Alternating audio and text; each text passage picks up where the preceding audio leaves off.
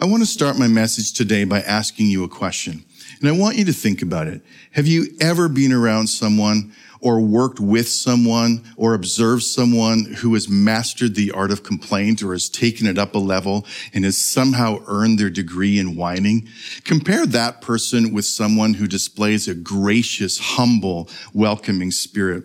You know, there's a stark difference between these two distinct personality types. One is difficult to approach, whereas the other is respectful and receptive.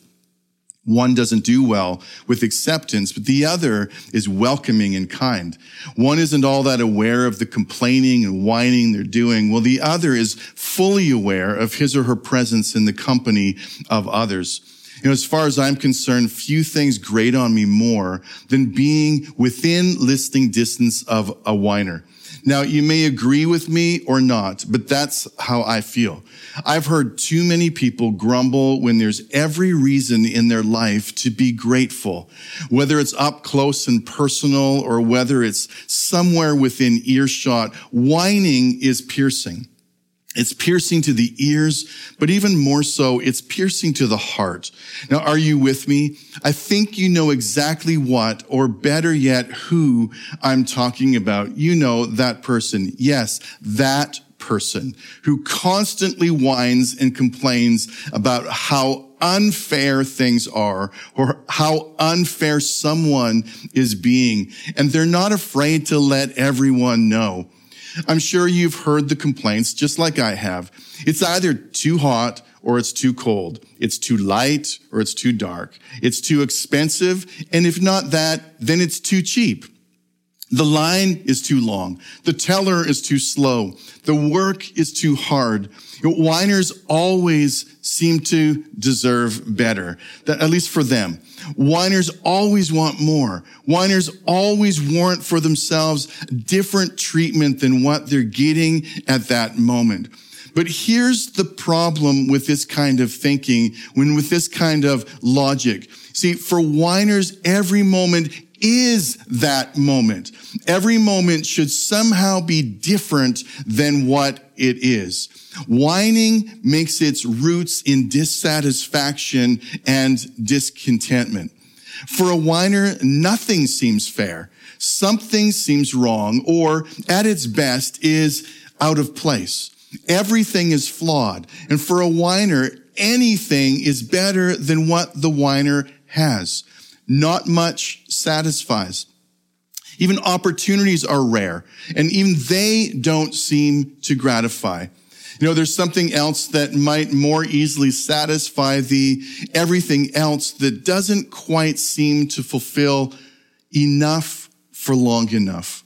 You put a whiner to work and there's always something in the work or someone at work that's worth whining over. Even the boss receives his or her share of the brunt end. So I'm going to say, just go out and say it. Whiners don't make great workers. If you've worked with one, you know, and you also know I'm right.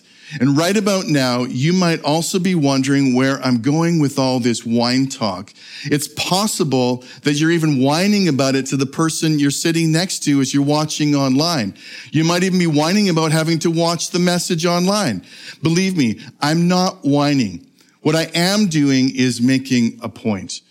Ironically, that's exactly what a whiner might say.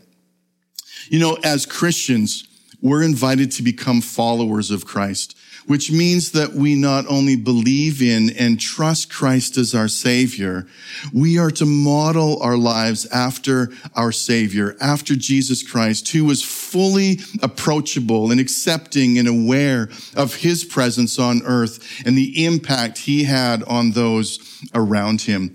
His life radiated with daily grace and generosity, as should ours. His life was one of serving, not one of needing to be served. His life was one of care and compassion, not one of seeking or needing attention. You know, as Christians, we're called to live as ambassadors of Christ, representatives, all that the kingdom of God looks like and sounds like and should feel like, as though God were making his appeal through us It says in 2 Corinthians chapter 5 and verse 20, I'd encourage you to read that passage. It's a beautiful passage. We're also called to be imitators of God as dearly loved children and to live a life of love that reflects to others the fullness of Christ's love and sacrifice for us. You can find that reference in Ephesians chapter 5 verses 1 and 2. And like a lamp that fills a room with light as it shines, or as a letter that can easily be read by all, our lives are to be on display for all to see the good work of God that's at work in our hearts by the Holy Spirit. Uh, Matthew 5, 14 to 16 and 2 Corinthians chapter 3 and verse 3 are those references. Now understand, we are not saved by good works. In fact, Ephesians 2, 8 and 10 says that, uh, that grace is a gift and it's by grace through faith that we are saved, not of works, lest anyone should boast. And can I just throw in that boasting comes right alongside with whining.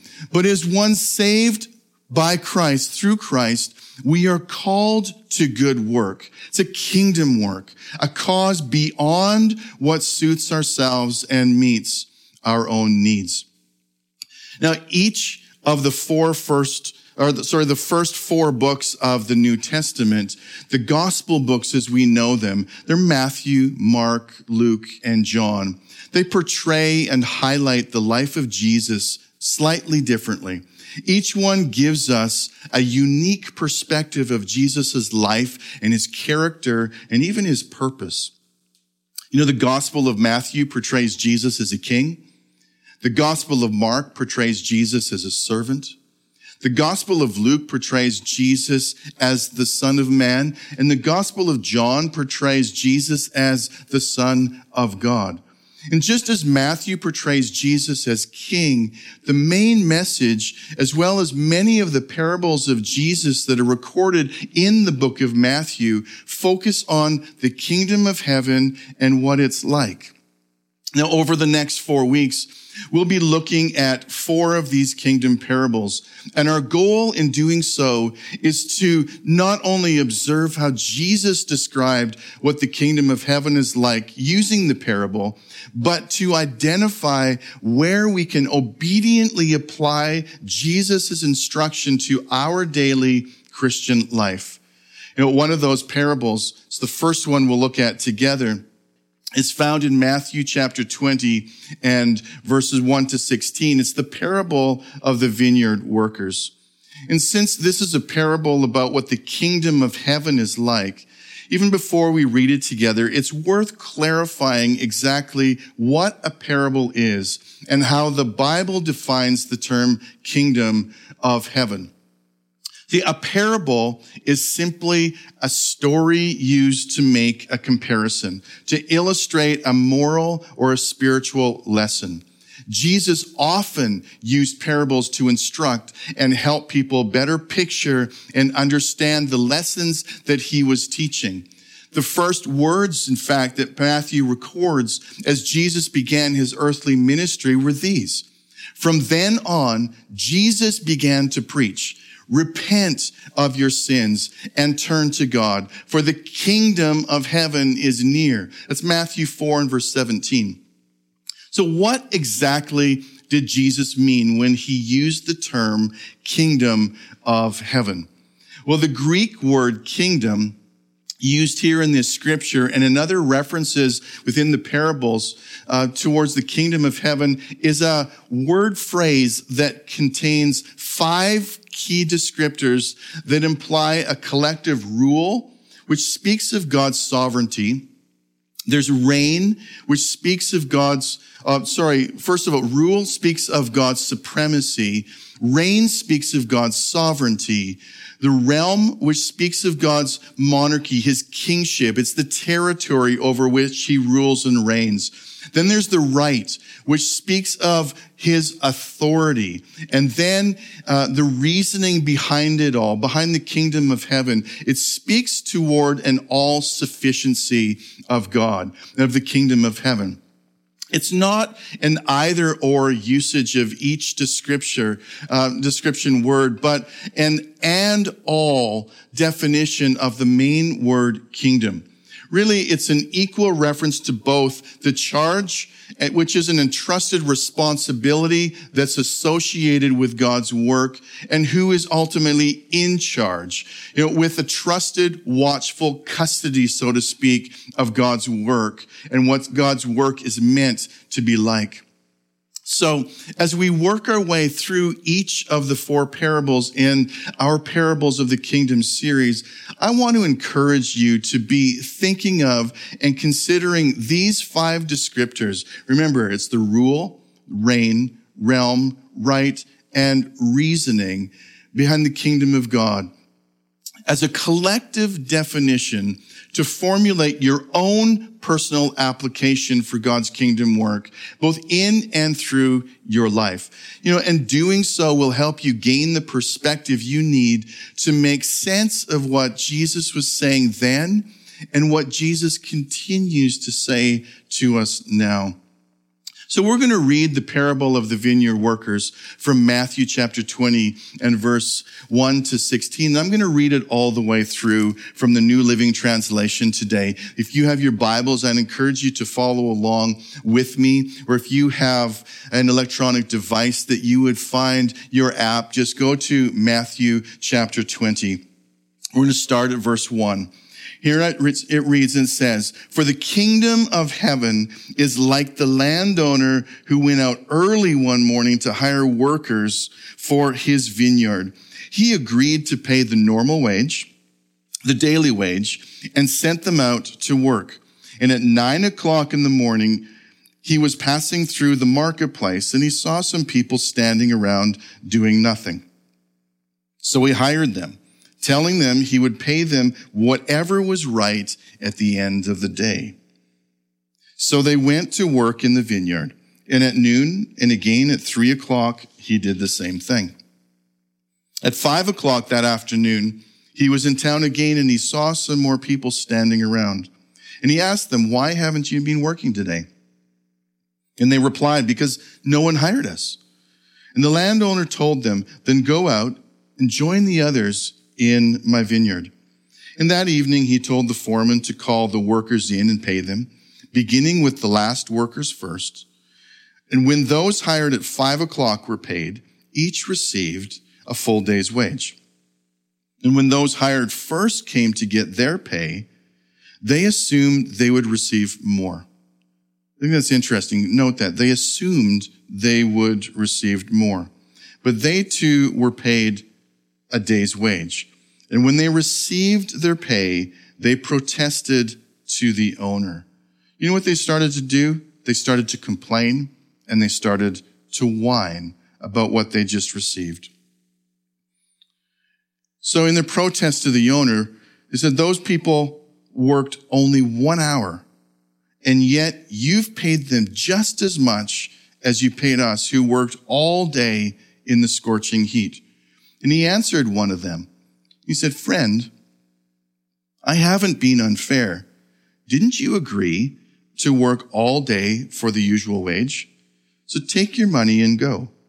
I wanted to pay this last worker the same as you.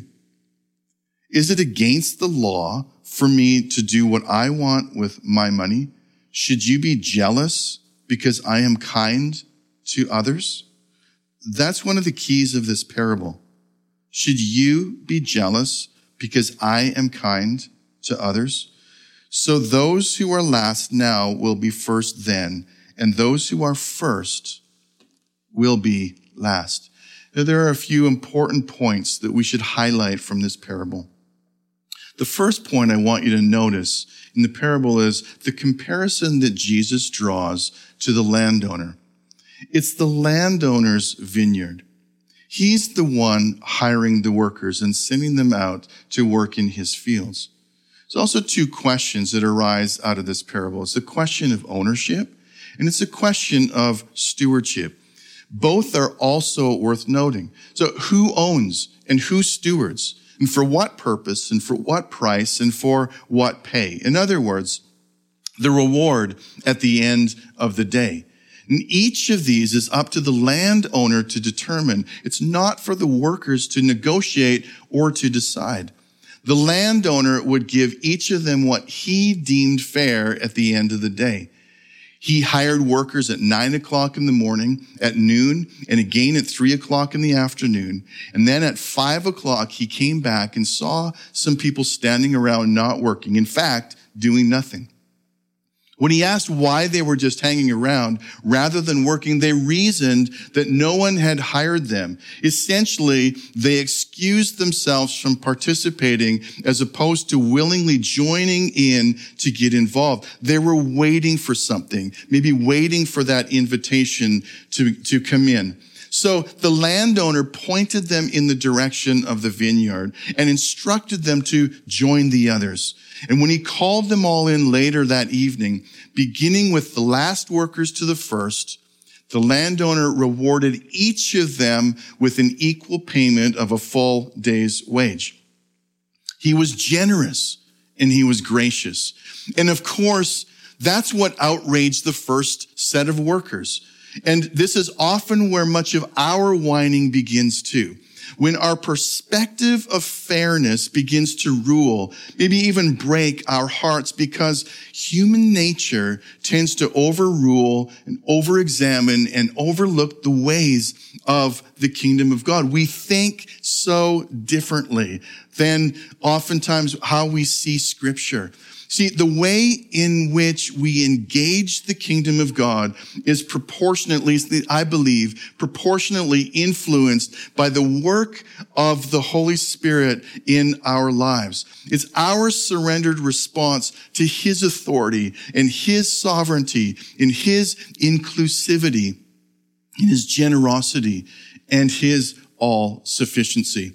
See, anything outside of or less than this kind of humble, surrendered, receptive response, and we will trend toward leaning upon ourselves and reason and our own reasoning as our way through whatever we feel is right and best for us. When God invites us to trust our way through, leaning on Him with faith and hope. We demand fairness where God demonstrates kindness. We easily gravitate toward judgment where God inclines himself toward merciful justice. We beg for equal rights, yet we don't really do all that well when equal rights are actually given. We struggle with indifference when God's promises are extended without preference or display of favoritism. Grace is offered to all, period. And that's this parable. It's what it's about. It's about God's grace and God's generosity, and it's offered to all. But if we were to get brutally honest with ourselves, we'd be more content if grace were less generous and limited to only some. See, the parable of the workers in the vineyard is a picture of immeasurable grace and acceptance and receptivity. It's a portrait of God's rich grace that's extended toward us at any point in our lives, in our day. And in, and uh, it's of our exchange of that same kind of grace to others. That's what the parable's talking about. The parable of the workers in the vineyard is a word for us all that there is always room for one more in God's kingdom, in God's family, anyone at any time.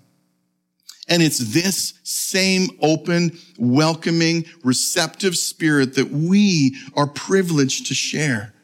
It doesn't matter if you call out to God in your home or while you're driving in your car or at a church service in a crisis moment or if you've hit rock bottom or at, you're at death's door. There is still room and there's a place for you. Jesus will welcome you in. And whether you've been a devoted follower of Christ for years, as I have, or you gave your life to Christ only days ago, the reward of eternity is equal. You see, the Bible tells us that everyone who calls on the name of the Lord will be saved.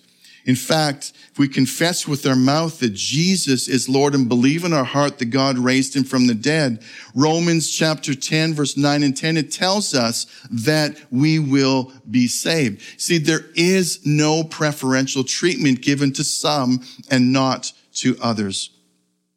And if you've never made the decision to fully give your life to Christ and receive him as your personal savior and make him Lord of your life, if you were to do that today, your reward is equal as well. Your reward is not based on what you do or how much you do or how good you are.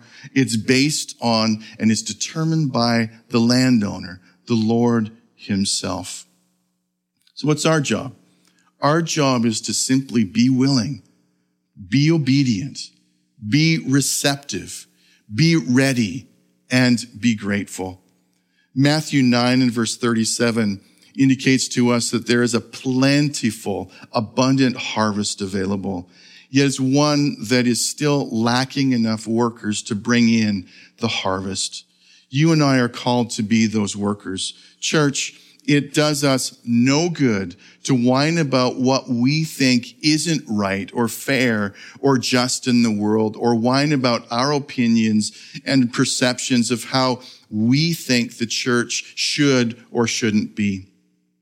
It's never to our advantage to whine over what we assume we deserve or how we feel uh, we should be treated or what kind of reward we think we should be given for our length of service or our longevity of faith or even our level of commitment. You see, church, souls are at stake. Christ gave his life so that all could experience his kindness and come to repentance. You can see that in Romans chapter 2 and verse 4 and again in 2 Peter 3 and verse 9. Lives hang in the balance. There are so many more living in our city and in our local communities who need Jesus. Let's not be whiners making senseless noise that distracts people from turning to Christ. I've heard too much of that over the years. It hinders our testimony and it hurts the church and it creates barriers for people who might otherwise be on the edge of believing. But rather, let's be great co-workers in the kingdom of God, striving for one heart while lifting up one voice that will attract people to Christ for the praise and the glory of our Savior. So as I close, I want to ask you five quick questions and I want you to prayerfully consider your answer. How will you respond to each of these questions? Here they are. Am I willing? Will I be obedient? Am I receptive? Will I be ready? Am I truly grateful? For each one of these questions, I want my answer to be yes. And I trust that your answer to these questions will be yes as well. And as a closing prayer, I want to pray this over us. It's just a simple prayer, but it goes like this. Lord, put me in your vineyard. I'm yours to use. Use me where you need me most. Fill me with love and grace for those you set in my path and for those I have the honor to partner with in your kingdom work. Amen. Now, today, as you're listening to this message, maybe you've never given your life to Jesus, and I want to give you an opportunity to do that. And it's as simple as just admitting that you need the Lord in your life, that you've been living your life apart from Him. Jesus loves you, and He gave His life for you. We just celebrated that through the Easter weekend. And I want to pray a prayer with you to help you begin a journey of faith, to start your life in Christ.